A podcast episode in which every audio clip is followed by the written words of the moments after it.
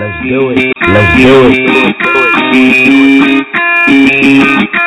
Now, the guy who likes to get down and dirty, but cleans up real well. You guessed it. It's time for Beyond Ultra with David the Hound Liggett.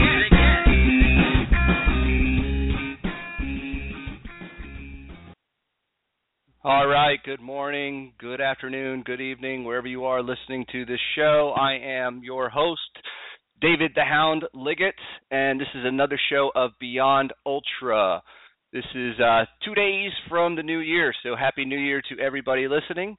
Um, hope you guys have a, had a great holidays, and uh, I hope everybody's doing well with this warm weather. You guys have to bear with me a little bit here. I am uh, fighting a sinus infection so it's uh, a little rough going. I may sound a little uh, nasally, and I apologize for that. But the uh, 60 degree, 70 degree, 30 degree, 50 degree, 40 degree, et cetera, et cetera, weather is just wreaking havoc.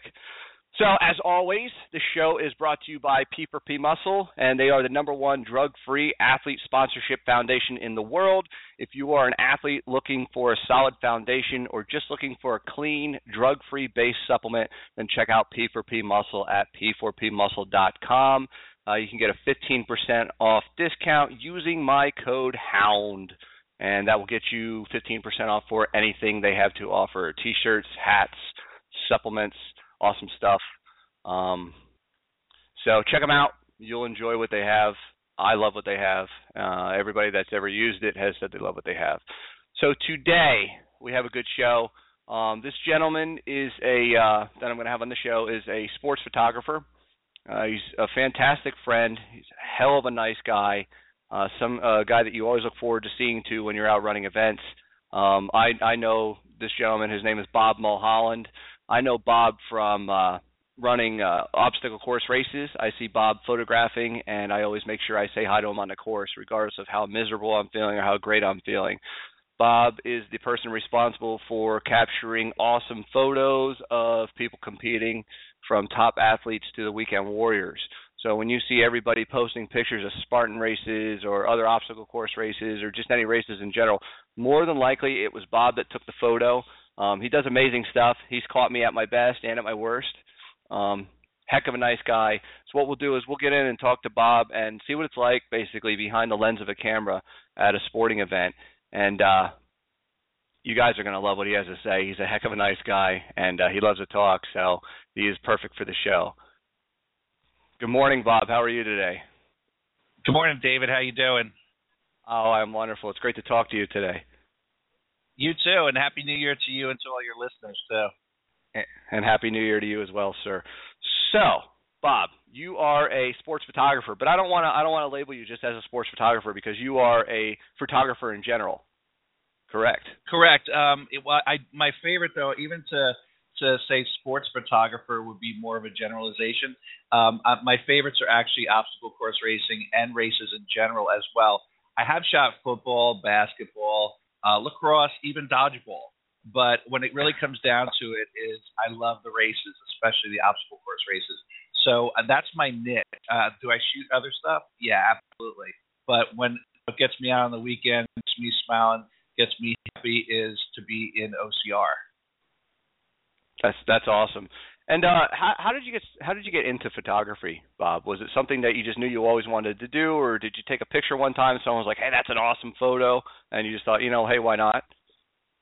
Yeah, well, you know what's funny is I really started off with a point and shoot camera long before I, I considered myself a professional, and I just love taking photos. Um, it's funny because um, both my mom and dad, even though they weren't photographers, they did record a lot of my growing up. My dad on the video side, which I hate to say it but was without sound, and so you know that dates me a little bit. And also, uh, my mom they they had tons of pictures, and so you know I, I always had a little bit of a hankering and understanding of photography from the technical side because I come from a technical background. But now oh, it was more the creative side and everything. Yeah, I come from a computer IT background, and up until only a few years ago, I was basically still doing that. But um, in around, I think it was like May of 2013, I decided to grab a camera, go out there, and shoot an OCR called Kiss Me Dirty in New Jersey. So the name alone already was a little intriguing to begin with. then on top of that, I find out that it's a female only mud run, so it got even more interesting. But the crazy part was uh, this particular one, which actually still exists, although most people don't know about it, is that men can run only in wave zero, the wave prior to women starting, and they have to dress as women in order to Hmm. run. So, I mean, they had me at the end of the lens just on that part alone.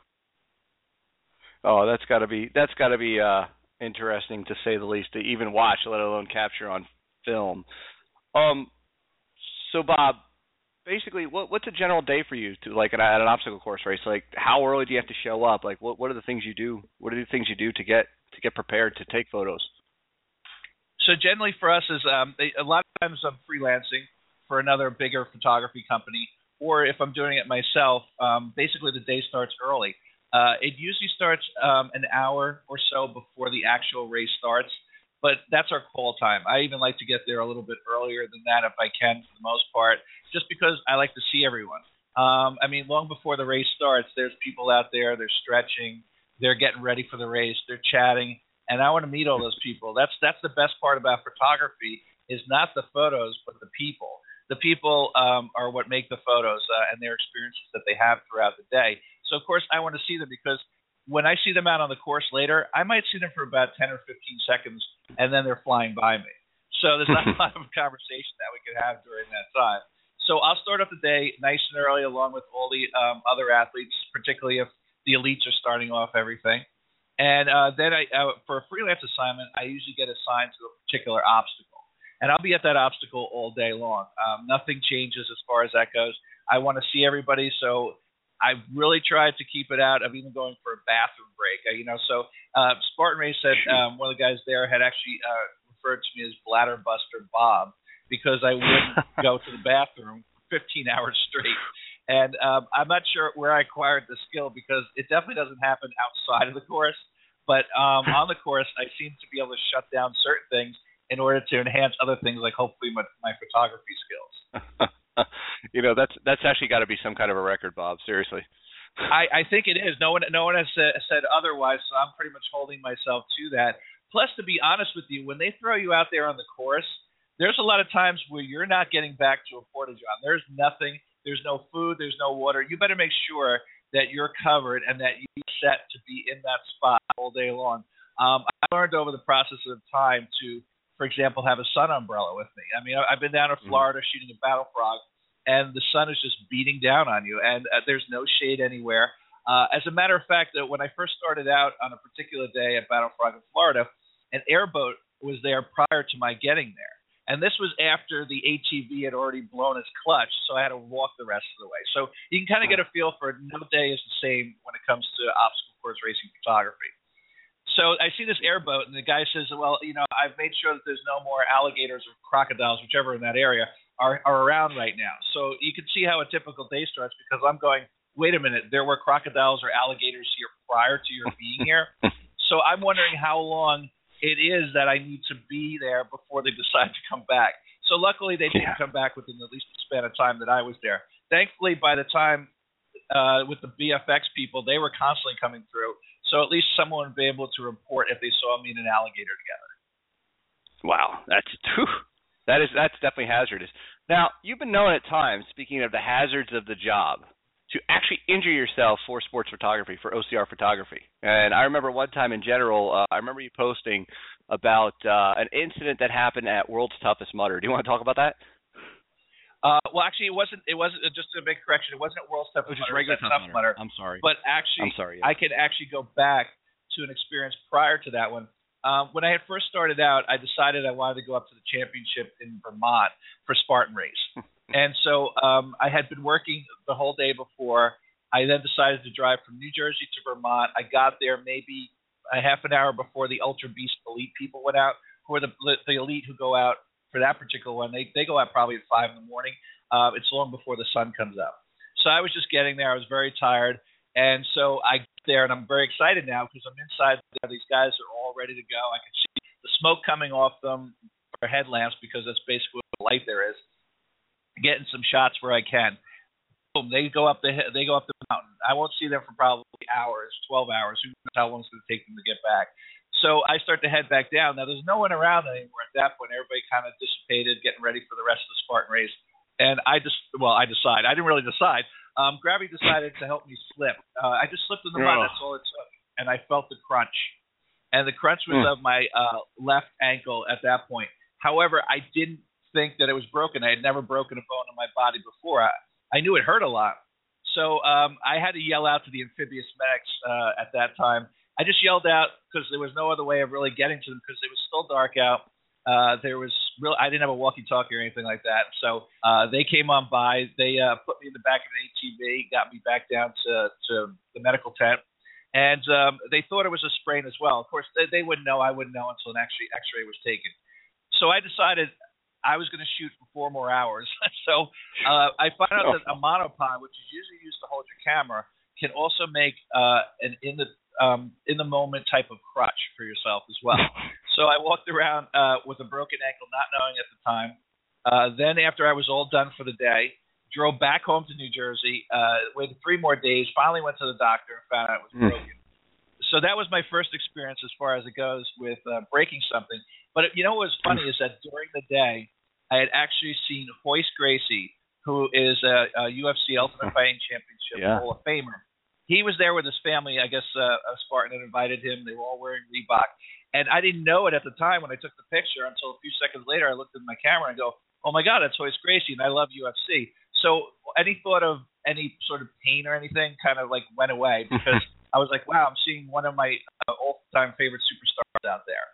So they really made for a great trip. Now to be in the boot, the cast, all that jazz for another three or four months, that wasn't so much fun. Um, but luckily, I was still able to drive because it was my left ankle. Um, so I was still able to drive. Now, bringing up uh, what you mentioned at Tough Mudder in October of last year, I decided after shooting electroshock therapy, which I know in a lot of people in OCR, electricity obstacles are already, they don't care about them. They don't want to know anything about them. but I saw right. all the pain on the people's faces, and I saw for uh, 8,000 runners, uh, I, I took about 8,000 photos and I saw all the pain and everything on my face. And I said, well, what is this like?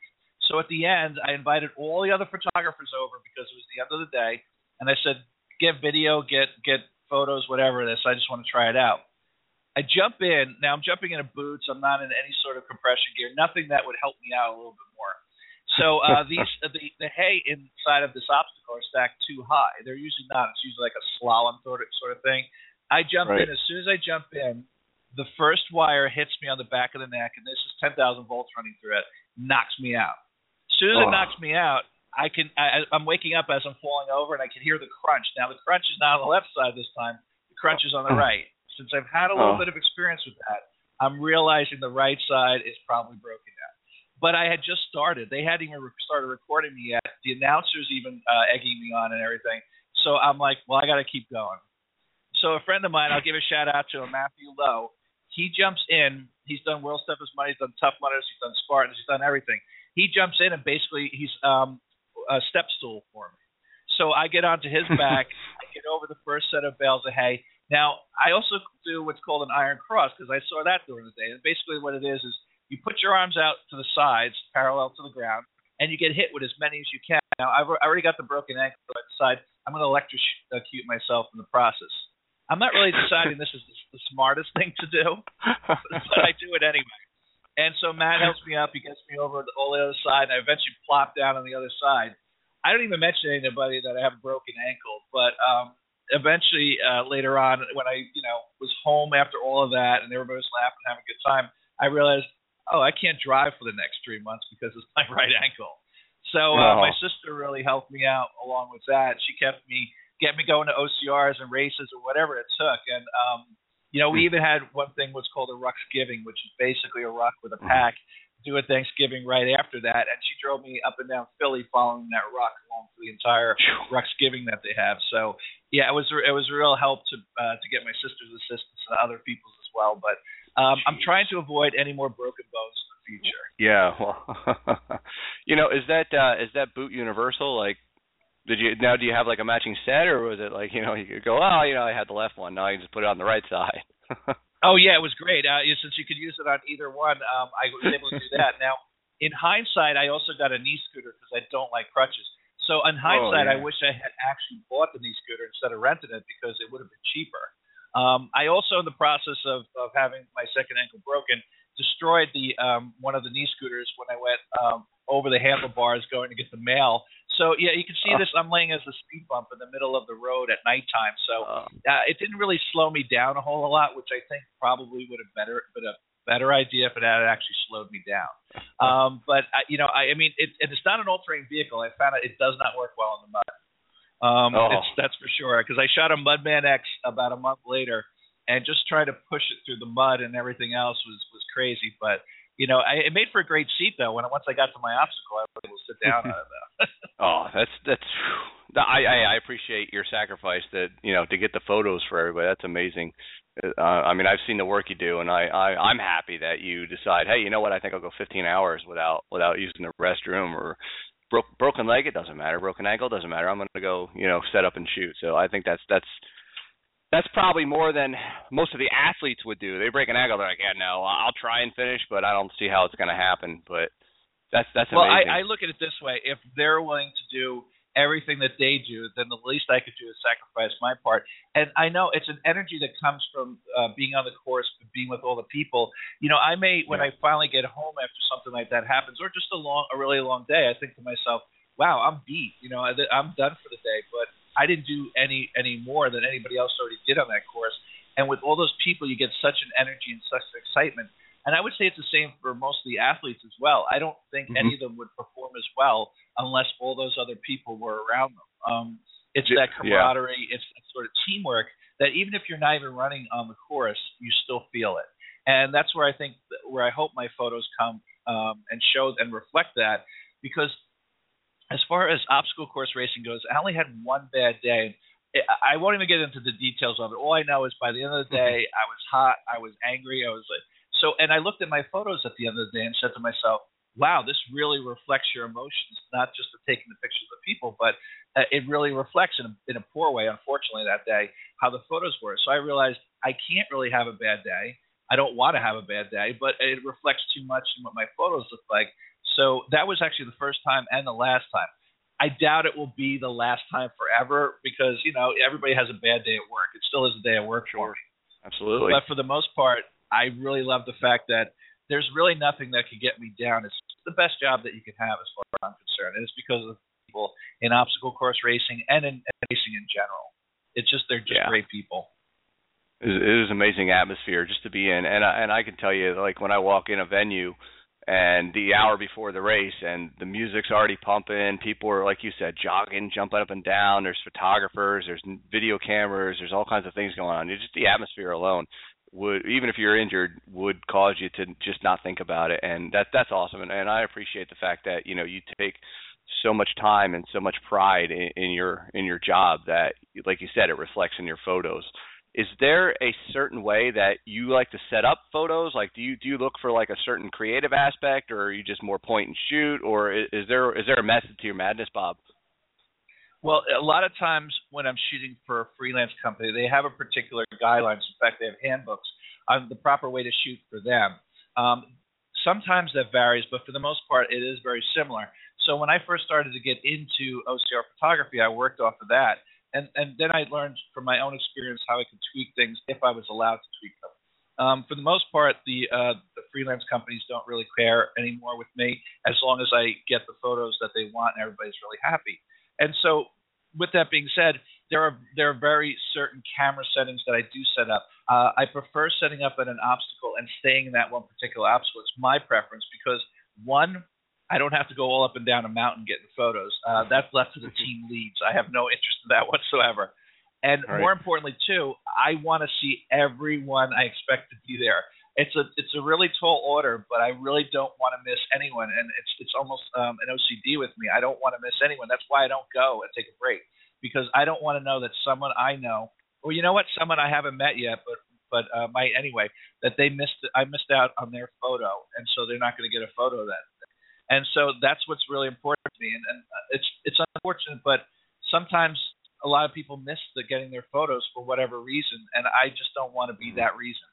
Um, and right. so I just love the fact that everybody is passing me by, everybody's there. I usually I have a whole setup though. I mean, if it's a sunny day, you know, there's the suntan lotion. If, if I'm in the middle of the woods, it's the bug spray. Um, I make sure that um, I've always got plenty of hydration. I, you know, you never think it's it's just for the athletes, but um, if it were up to me, I'd probably have two hydration packs out there as well. Uh, it just it gets it gets brutal after a while, even if you're just sitting there. And um, I like to shoot low because it makes for a more dynamic shot. Of course. Sometimes you have to sit in the mud or whatever else it takes to to get the photo. But um, in general, I like being at an obstacle. I like shooting each and every person that passes me by. Um, to give you one example, it was at Spartan Vernon actually this year, and I hate to mention it because we're probably going to be experiencing it soon, but there was snow on the ground. Um, mm-hmm. This was a snow on the ground at Vernon, which I don't really think it should have been there at that point anymore. We're we're in like April, and um, yeah. I, they put me on a, a bale of hay um, in the middle of the barbed wire crawl, and there was still snow on the ground, and I had about 7,000 Spartans crawling up to meet me up there. And it was unimaginable how much you had to keep shooting because they were everywhere. Even though they weren't going at a quick uh, pace, they literally covered the side of, the, of that particular portion of the mountain. And every time I would lift my arm, my left arm up, I would get scraped by um, the barbed wire. So eventually, I had oh. to tape those up. I don't think it would have taken about 15 hours of uh, scrapings. My arm would have just been pure meat by then. Um, but it was great because I got more of a chance to see people. But it was nonstop. It pretty much was nonstop. And by the time the nighttime came, I was probably out there till nine. I mm. it got very cold, and it and it was cold enough for them during the day for people that there was they were getting some hypothermia in their hands um, and in their feet and their legs, whatever was basically exposed to the snow. But what was worse though during the days because it was so sunny as well is that a lot of guys, especially guys, you know, the, the you know the top athletes and stuff, don't like to wear shirts. They you know want to show off the physique. I get that, you know, let little as compression gear as possible. Unfortunately, it also led to basically what the snow created a wok effect, and uh, they were all getting burned. Now I was at mile 11 of 12 because it was a beast so by then, offering up suntan lotion to somebody was kind of a move. but the best experience that I had that particular day, which was no one would see, the NBC cameras weren't there. There was really even spectators. There were there were barely any athletes at that point. And around eight o'clock right. at night, this one guy comes crawling past me. It's dark already. It's freezing cold. He's still laying in the snow, and he lays literally right next to me in about the fetal position no one else is seeing this, and I just say to him, I'm like, you got to keep going, man. I'm like, the worst thing you can do right now is stop. Um, you know, I mean, I can't offer him really anything. I don't. He wasn't an elite, but I try to let people do their own thing until they say they need help. Um, so what happens is is that one of the Spartan staff comes uh, by and says, uh, "Look, guy, you know we're going to be closing the course pretty soon." He's like, "You got to get a move on, or you know, just this is it for you." And out of hmm. nowhere, that guy got such motivation, and he kept climbing the hill higher and higher. And I kept yelling to him. I didn't have to take any more photos at that point. He was literally like the last guy. So here he is. He's climbing. I'm and I'm watching. I'm just, I'm getting. It's like it's like watching the 1980 America versus uh, Russia hockey game, almost, you know. And I'm watching him go up, and I'm like, yeah. And I'm like, I'm starting to go hoarse now. And he has one friend who's video recording him as he's going up.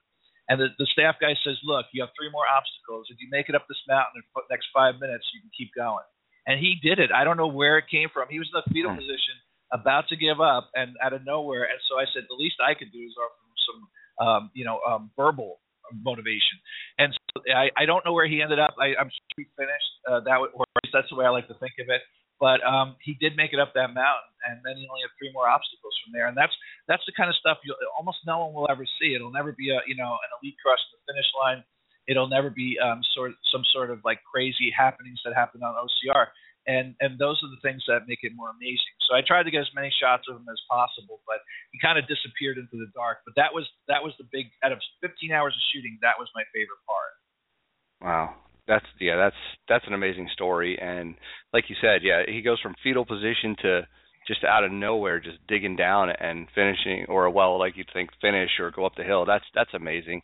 I remember that course. I actually didn't make it to that course because of a shoulder injury, but I remember seeing the photos that uh you had taken of people in the barbed wire, and uh, I was so mad that I missed that because of the snow and all, and it looked amazing. So you did great work on that one. Uh, I had I did see that. Well, I see a lot of your photos, so I think you do great work all the time.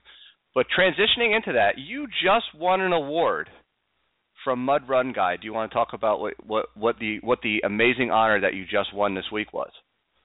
Sure. Um, to give it a little bit of uh, in context, it was funny. Right after uh, Christmas, I went. I had a little bit of the post-Christmas blues, and um, I had almost forgotten that there was nominations for particular categories of OCR um, that were being done by MudRunGuide.com, and there were nominations uh, earlier in the month, and then December 28th, two days ago, was when they announced the winners. And see, here I was. I'm like, oh, Christmas is over. What am I going to do for the new year? Blah blah blah. So all of a sudden, I see and I look, and, and there there's a, a category called Best OCR Photographer for 2015. And so I looked, and now I was like, I was getting all excited. I scrolled down, tried to find it, and there I was, and I was like, yes. And so whatever little post Christmas blues I had, they all went away. And because I had been going up against um, uh, a bunch of uh, really great photographers and everything, so you know, I started to think, well, you know, I mean, actually the runner-up is uh, James Appleton from the UK. So I had no idea. I mean, in England, his base could be huge. He's also a great OCR athlete as well. So I had no idea. You know, I mean, all my friends and everything were like, "Oh, I'm voting for you, I'm voting for you," but I tried not. I didn't want to to influence anyone. I didn't want to. I didn't. I only put it up there that there were nominations, nothing else. But um, I didn't want to say like, "Hey, vote for me," that sort of thing. I, I wanted to see how it worked, all, pretty much all by itself.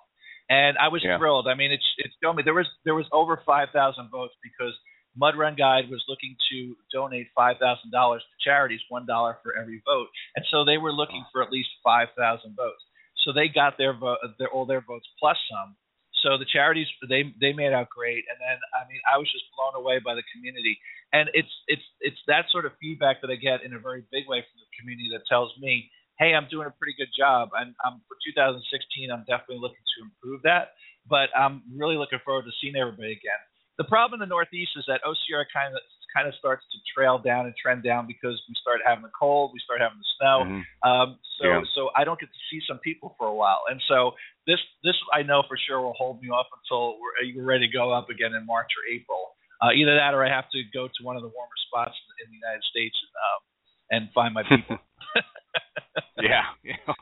well, I, I'm with you there. I, I don't like to go outside pretty much when it's cold, but there's a lot of people that can stand it, and there's a lot of people that just go south for the winter and run races there. And uh, yeah, I'm with you. I just want to say congratulations for that honor. That that's an amazing accomplishment. And like you said, you didn't ask for people to vote for you. You don't need to, Bob. Honestly, when I'm out on a course and I see you, I make it a point to say hi, and I and just the two minutes that I'm around you, you know, I see everybody gravitate towards you because you're such a great guy like I said, your photos are amazing. So I, you know, you wouldn't even have to ask anybody to vote for you. If they saw your name there, they go, "Well, that's a no-brainer. I know exactly who I'm voting for."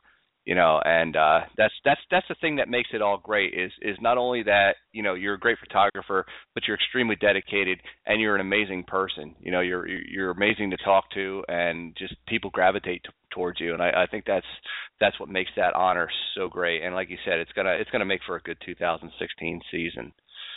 Um, you know, thank you very much. I appreciate that. I mean, just having that feedback from everyone, you know, it, it even they don't even have to say it just by by the vote is there. But I have yeah. tons of people that come up to me. It's funny. I have this little ongoing joke with people. Um, you know, someone will come up to me, uh, someone I don't I don't really know, or, or the person says, "Oh, I'm following you on Facebook." And so I'll go, I'll get all serious. I'm like, okay, come on, and I wave my hand. I start to walk away from them, and and I'm just joking around about following me, right? You know, and so they start laughing. Yeah. I just have a good time. And and my one of my goals is I don't know how it is through the lens because I can't remember what I have for breakfast, but through the lens I seem to remember probably 95% of the people, and that's what I like. I like the fact if I go up to someone, I'm not going, hmm, who is that? I might get the occasional, hey dude, what's up there? You know, because so, I'm it's not happening to me right away but I really want to know who everybody is. I mean, because there's so many diverse amount of people out there, uh, adaptive athletes, yeah. uh, people with cool occupations um, out there, um, just different family situations that they have that are that are awesome. And so all those different people bringing what they bring to the table, I just want to bring my part as well. And so I just want to be a part of everything because they give me all that energy. That's fantastic. And uh, you know that that was going to be one of my questions was is do you feel you miss anything like the experience of of the race that you're sitting at when you're behind the lens of the camera? Or is it something that like you said you you know it's memorable you remember everything that you see through through that lens? I mean do you see any differences? Like i know sometimes if i go to an event and you know i, I just have a point and shoot. My wife has a has a pretty decent uh, professional camera system but if i'm taking photos i feel as though i've i've missed something because I, i'm looking through the camera lens instead of you know experienced it firsthand do you uh do you notice anything like that, Bob? I, I think it's it's it's kind of it's both. I guess to answer that question is that yeah, being behind the lens, you're not in front of the lens as much, so you don't see as much of yourself at the end of the day. But uh, for me, the entire day, the whole process of it, and everybody coming past me or yelling, "Hey, Bob," and I'm yelling out to everybody else, or or even with the BFXers, which I gotta say in Battle Frog, I love the BFX for no other reason that I get to see the same people over and over again. So here I am saying hi once, and then I could be six more times I'm saying hi to them as they're passing me by. um, so I mean, I love that part of it. But yeah, I mean, uh, a little bit. I mean, I take I'll take selfies with people, um, but the one thing I do miss out on is the festival area. I miss out on that because by the time I get back, oh, yeah. it's kind of like the tumbleweed is coming through. You know, the tents are starting to get down. I always wondered what happened there, but there's always someone who videoed something or photograph something in the festival area. And the closer I can hear that music and everything, the worse off it is for me. Sometimes I've been so far oh. out of there, uh, like Battle Frog, South Carolina. Wow, we I, I was so far out there that I didn't I couldn't even hear the music. Uh, that's how far because usually that travels pretty far. Um, and I could see them in the valley, and I say it that way because I was really far away. Uh, but yeah, I mean, I would say for the most part, uh, you know, I get what I get out of the sport um, and what I do for the sport just because of the people passing me by. Um, so yeah, I don't think I miss out on too much. Maybe I'll try and get a couple more photos of 2016, but I don't really plan to change too much to make that happen because I found That's out good. something. Yeah, I was freelancing for Bone Frog Challenge in New Jersey this year. In fact, it was the the first OCR you could do to be qualified for the OCR World Championships right after the, the it had happened.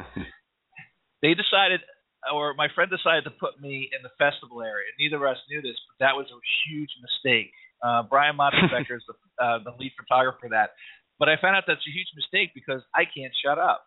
I start talking to everybody the entire time in the festival area, and I looked and I had 600 photos for the day, and for me, that's a really slow day. Uh, I tried to get right. as many photos as I can, but I realized that's not the best place to put me. You can't put me in a position where I can see anybody for more than 10 seconds. So I learned that's my weakness. So don't put me in the festival. I tell that to if any of the um, uh, photography companies are listening, don't put me there. Um, and, and other than that, you know, put me on the course and, and let people run past me. I think that's the best way to get the most photos, and for me not to spend so much time talking and more time taking pictures of people. do you uh, do you develop a sense of like anticipation. You see that lead guy coming in, and you're like, man, I'm going to get some photos of this guy running this race. Do you, do you feel like a sense of anticipation when you see like the top athletes ripping through at all? Uh, yeah, I, I'm going to talk about one one particular athlete because I almost have a challenge with him, Ryan Atkins. Ryan is so darn fast that there's been times where I've been BSing with a volunteer because I'm waiting for the first guy to show up well, I should automatically know. I know who the first guy is showing up if it's a Battle Frog, uh, uh, particularly if it's a Battle Frog. It's not the only OCR where I expect to see him first. But what happened, I remember this was a Battle Frog South Carolina again. I'm about maybe 20 feet away from my camera, and I'm talking to one of the volunteers, and I hear just a rustling in the bush. And I look and I'm like, oh my God, it's Ryan. So I start running for my camera. He passes me by and so I get a glimpse of him, kind of like the way you would Sasquatch. You know, it's like you know something Bigfoot out there. So I go, thank God that this is a 16k and that he's only doing an 8k lap and he's got to come back because I right. miss him, and it's not the first time that, that I've missed him or near missed him either. So I have to know that Ryan Atkins is in this particular race, and I have to be ready, hmm. standing there. And if anybody wants to talk to me or I want to talk to them, they got to come over to my camera. So so I just jokingly say to Ryan every once in a while, I'm like, man, you're so fast. Could you call ahead? Could you text me or whatever? And and he is so much faster than a lot of the guys. Um, I know not in every single race, but I pretty much know. I mean, it's it's a fact. He's won the the first place male every single time he's done a battle frog. So it's yeah. it's not like oh every it happens every once in a while. It literally happened every single time for 2015, and I don't expect that to really change a whole lot in 2016 unless some new players come up. um, so so yeah, so yeah, as far as it goes, I make sure that uh, the anticipation, sure. I mean, one of my biggest ones was at Spartan race last year in Wintergreen. Uh, it was a hor- I don't know if you were yeah. there, but it was a horrible day. No. Um, Yeah. There was fog. There was rain. I was at the fire leap, so there was tons of smoke. Let me tell you, it was the worst day to Oh. be a photographer because getting Oh. pictures was nearly impossible. And on top of that, NBC was there, so they they kept moving me around. They didn't want me in the shot, which was kind of funny because by getting me out of one shot, they automatically had me in another shot the entire time. So I was like, "Hey, there I am on TV. There I am on TV. There's Amelia Boone coming in. There I am. There's Corinna Coffin. There I am." so it, it was a lot of fun. I'm glad I wore my red rain poncho. It's made me stand out more. But uh, that was definitely a big exciting day too, um, because they're they're you know having the athletes and I don't get to shoot the finish line um, a ton of times. So to be able to do that with the cameras rolling, um, the biggest athletes out there coming in and everything like that, sure. But I don't I don't want to just focus on the elite athletes. I mean, for me to see all my friends, it's like you know, it's like uh, when an owner of a dog comes in um, at the end of the day at work and opens the door and the dog's tail's wagging and he's jumping. That's how I feel. I mean, I can't describe it any other way. I'm like, that's so and so, that's so and so. Here they come. Let me get ready for them. We gotta get the shot for them. Oh, uh, oh, I think some of them just had a baby. Let me congratulate on their baby. Blah. You know, so it's it's this whole. I have 10 seconds, like I said, to to have a conversation with each of these people. So I want to make sure I, Yeah. I do the best I can in that 10 seconds. Yeah, that's that's amazing. You know, I'm actually kind of I'm actually kind of jealous because I don't like you said Ryan Atkins is so fast. I see him on a starting line, or I'll be standing next to him on a starting line, then that's the last I see of him. So I don't actually get to see the guy race, and I I think that's what what makes it unique being on you know you know what I mean? Like it's like it's like I'm doing my thing. I'm racing and I'm like oh Ryan Atkins must be already like three miles ahead of me at this point because you know I don't I don't see him at all. And like you said he's just extremely fast. But you know I, I'm with you there. And uh like I said I through racing and you know like you said just being there all the time you do develop just this network of of people that you know you look forward to seeing and talking to every single time. And and obviously you're one of them. I think i missed you at at the one at the one race. I, you were there and i was like oh man bob was there. I was i must have been having a bad day because it was just you know i didn't even realize and and you know i felt bad for not saying hi. But uh you know like i said I, i'm jealous because you get the front row seat to to see all these people and all their determination like you said adaptive athletes and and just all the people that uh i don't get to see in the middle of a race. You know i i see the people that are my speed and basically that's it. I don't get to see you know the the, the front runners it, you know unless i'm in the front of the race. But um you know I, I think that's fantastic. And for those listening uh bob talked about bfx that's uh battle frog extreme. So battle frog is another ocr event. And extreme is basically you run as many laps as you can within a time period. I believe the cutoff is 3 p.m 3 p.m bob but they go out with the Uh, elite yeah, just it, right behind it, it depends race. on where it was, and they have different uh, versions of it. But it's anywhere between two and three p.m. It depends on which which when they were doing it, and they were making modifications to it. Right, and then basically it's it's as many laps as you can on an eight mile course from uh, I believe it's the heat right after the elite, so like 8:45 in the morning to like 3 p.m. or whenever it's about to get dark, and then obviously the the winner basically is the person that runs the most laps in that time period. And that's what Bob was saying is he gets to see the same people come through like four or five, you know, six laps at a time. So that's uh that that's an amazing. So BFX is Battle Frog Extreme. If you guys want to check it out, if you guys run the race, then you'll have the pleasure of seeing Bob you know, four or five or six times on the course and, and get that. I'm sure by probably the fifth lap, Bob, you're probably getting more than a 10 second interaction with people.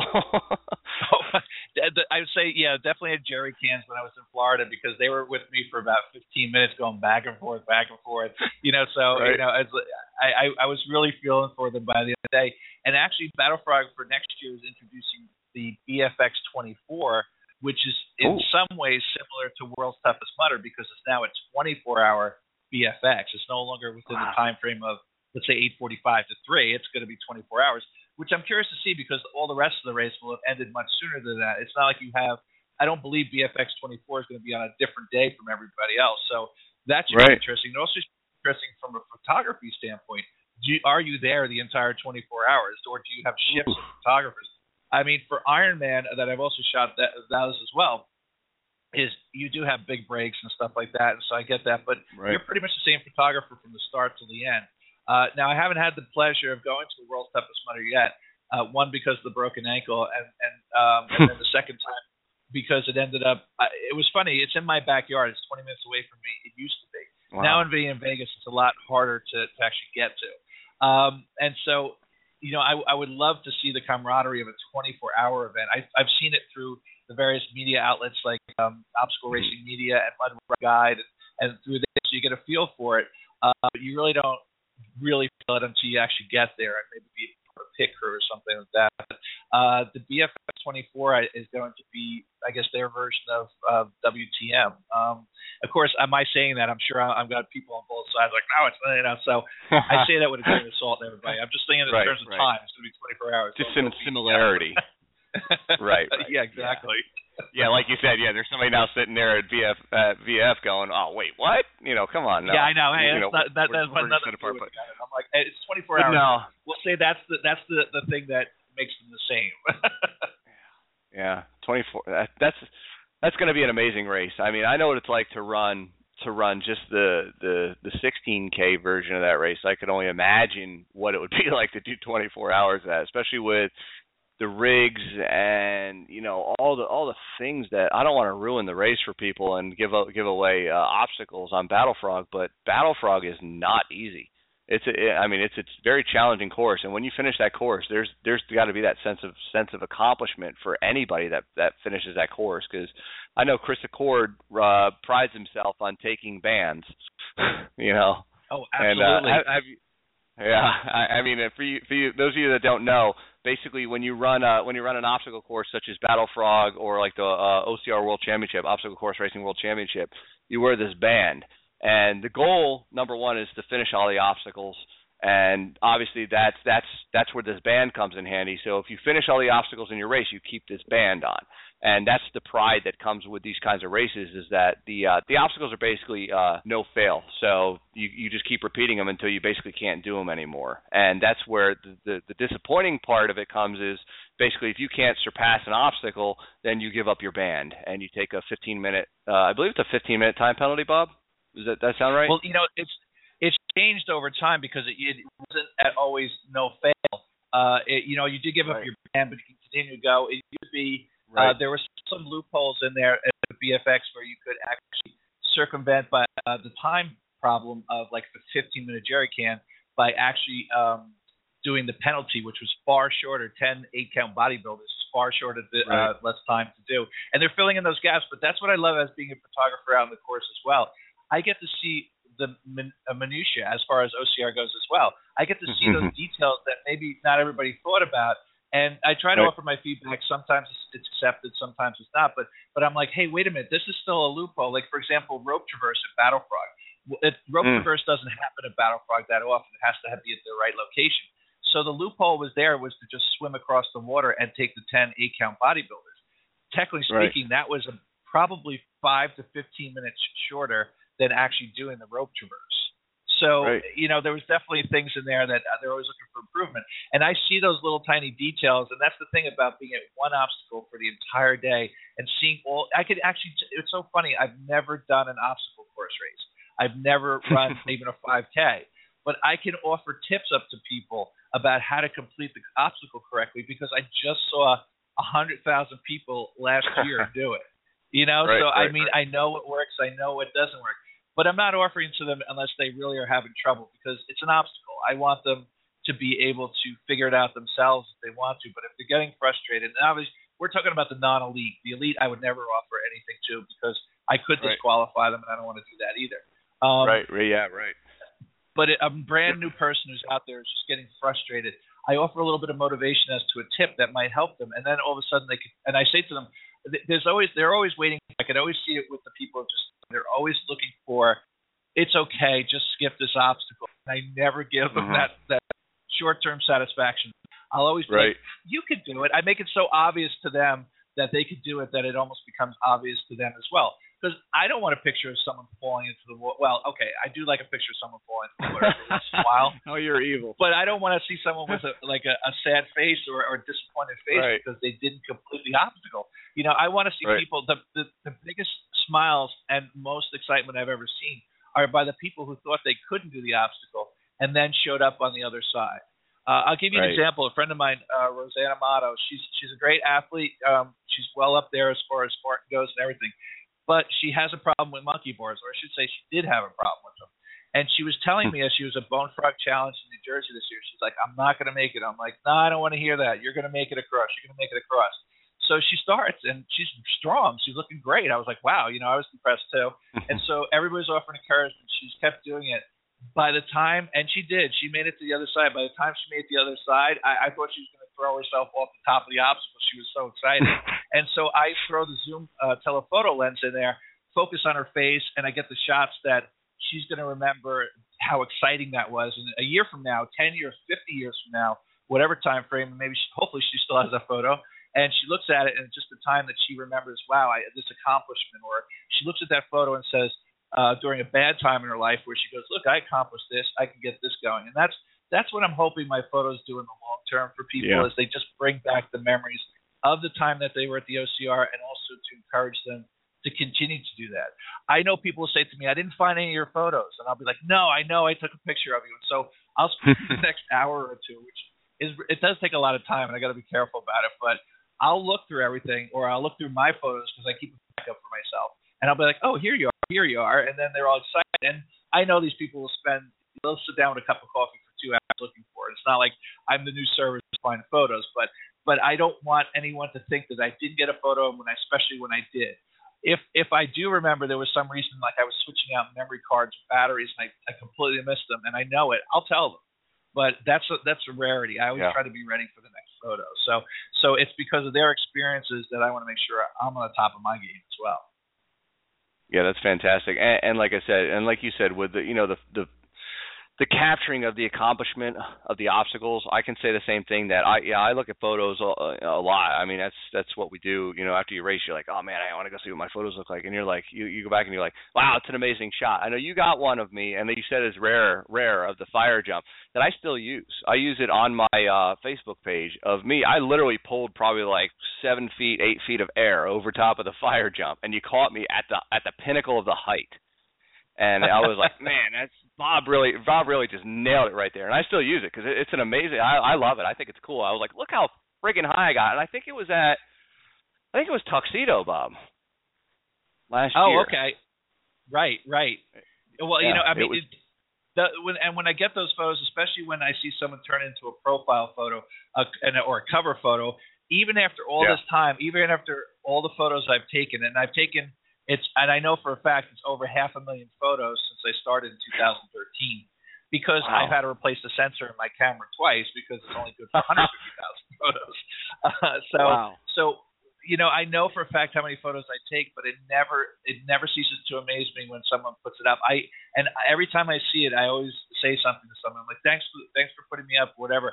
And I, I just the other day I actually saw my profile photo. Uh, one of my photos is their profile photo and their cover hmm. photo. So I hit I hit um I want to say trifecta the bifecta on that one. But, um, you know, so it, it still gets me excited. Whereas someone else they get their medal, they cross the finish line. That's their excitement. For my excitement is to actually see my photos being used by people, and, and they're right. excited for it. You know, and so that's the part. I and the, the other part that I love is to go back to photos from two years ago of people I had no concept of and didn't know when they passed me by. They were just they were just a stranger. I was just taking a photo. I wish I knew everybody, but I don't. And then to right. see two years later that I met them and realized I didn't know them like for the last two weeks or two months. I've known them for the last two years because I'll go back to the photos and go, "That's so and so," and which I would have never recognized obviously before. Right. And so right. it's fun to at one of the survival. Um, do. Now I'll go back to so and I will, and so then I also get a feel for how long that they've actually been um, doing OCR as well. It's such a, a much, much longer period of time than I thought. So that always gets me excited. I'll be like, hey, I, I actually knew you a longer period of time, and so you know that that alone, the photos are totally worth going back through. I think for anybody to check them out again. Yeah, absolutely. Uh, you know, and I think I I think since 2013, like you said, you've been photographing that. uh it, you've become basically a celebrity, Bob, around around there. And you know, like I said, I I'm very appreciative of the fact that obviously uh it's hard it's hard to have photos taken of like a Spartan race, and there's spots where like my wife takes pictures and eh, you know, and she does a really good job at, at spots, and there's just spots where she cannot access on the course, and that's where you come in, Bob, and you know, basically I'll have an album of hers and yours, and it's just you know, it's it's fantastic, and I'm I'm appreciative of the fact that you want to sit out there for so many hours and and and take photos and be and be that dedicated because like you said you know you don't want to miss anybody. And you know I'm always appreciative of the fact that where I'll, I'll tell my wife oh man you know you should have seen this one obstacle out you know way out in the back. And then it's like oh wait here's a photo of it you know? And she's like man that, right. you know you look miserable you know? And it's like well you know Bob caught me at my best there so well, one of the things you learn over a period of time of taking over half a million photos is you get a feel for when they're going to smile and when they're going to frown. Yeah. And so, you know, it's like right. you start to you start to look for the good, positive stuff. But it's funny because I'll have people pass me by and they're like, "Thank you so much for being out here." I think everybody yeah. knows I get paid to do it. First of all, I'm not a volunteer, so I always want to make sure everybody knows that. But what floors me is they're thanking me because I, I tell them I'm like, "Thank you," because if I was out here and you guys weren't, I would just look like an idiot because there'd be no reason for me to be here. so you know, I, I guess it's symbiotic in that sort of sense that we kind of need each other. Um, but right. it's, it's it floors me. I'm like these people are thanking me. I'm like I, I'm the one having a, an awesome time, and and so when they think vice versa, I think that's the best kind of relationship that you can have with someone, whether or not it's 10 seconds of seeing them or whether or not you also see them on the side at parties and other events and things like that. But but uh, it just it always floors me when I when I, I'm banked and I'm like, wait, no, no, thank you. yeah, yeah. Uh, there's a you got a good photo of me a while back at Battle Frog on the uh, Tyrolean Traverse. And it's actually been right. the second time I'd ever seen the Tyrolean Traverse. I never, the first time I ever saw it was in Vermont at the uh, Spartan Race World Championships back in 13, 2013. And then the next time I saw it was Battle Frog over at Old English Township in New Jersey. And uh, I, I mean, you, you should have been able to get a nice clear picture because I think I hung there for like a good two minutes uh, and like trying to just move, but my my grip and my wrists and my hands were just saying, you know what, I don't want to go any further. So I got about three quarters across the Tyrolean, and uh, I'm just hanging there, and I got this photo, and I and I still and like you said, you have these memories and stuff. It is a great photo, great photo and you don't see my internal struggle in it, but I remember every time I look at that photo going, oh, that was so horrible having to. I think I actually slipped off at the end, right at the end, like two feet from the bank. And I remember at that point it was if you touched the water, you had to go back and repeat the obstacle. And uh, yeah, you know, I, I and I remember I remember that it was like I was like really I was like I was so close, you know, like it doesn't seem far until you actually if you do the up the the underside part of the rope, then it's it's a miserable traverse because it's just it just zaps your hand strength, your feet, and you know, I was running like a lean top ten at that point, and I just remember how how horrible I felt when I dropped off the off in the water. But I remember the photo that you took was was fantastic, and I still like to look at that photo and use it occasionally because you know, hey, nobody knows what the end result was in that photo, but you know, it, it it's amazing clear, and you know, I, like I said, the symbiotic relationship. I'm I'm appreciative of the fact that you do take the time and you take the time to stand out there all day and take pictures, and you know, oh, well, you know, I mean, the one thing I love about rope traverse um, is the fact that it does take people a long time. The, some of the rules yeah. that I've learned, like every obstacle is different for a photographer one thing I learned about rope traverse: take one photo of them when they first get on because it may be the last time they're on it. Uh, so that's already step one because they may be splashing in the first ten feet.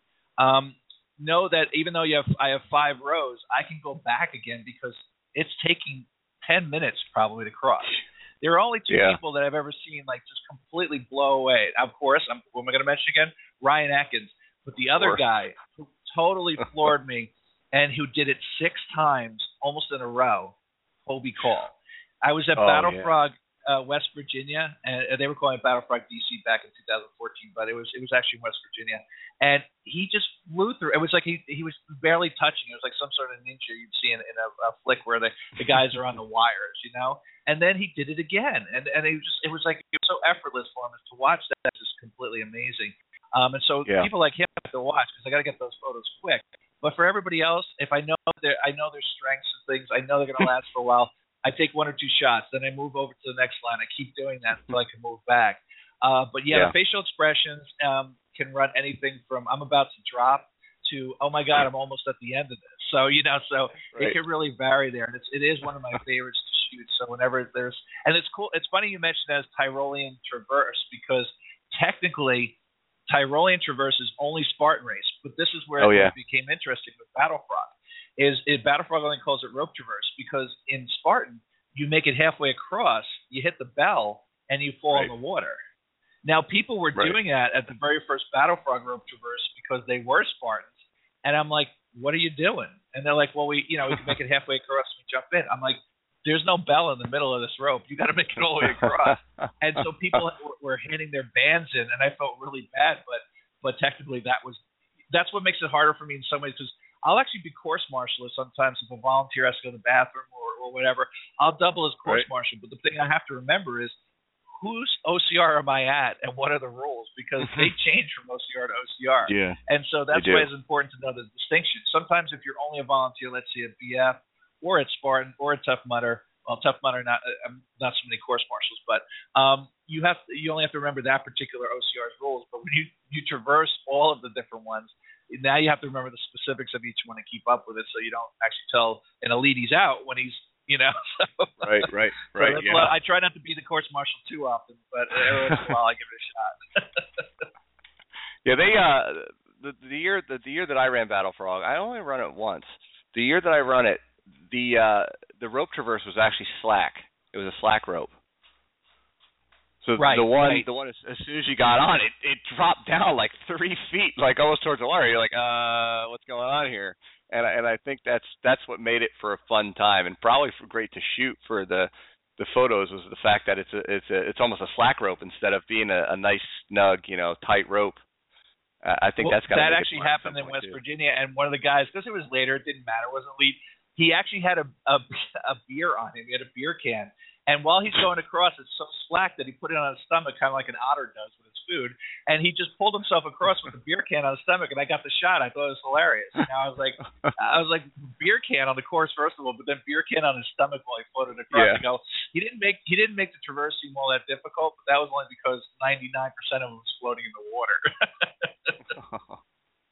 That's of course, if you, then you go up to people who are, are for the cash prizes and the elites. It's a totally different story because they're like, hey, we don't want anybody floating. You have to all make it in the air because that makes it hard. And so Yeah. you're obviously uh, catering to different type of people. So you have to make sure. I don't envy race directors. They have to make sure everybody is happy at the exact same time. Absolutely. and that's Absolutely. not possible.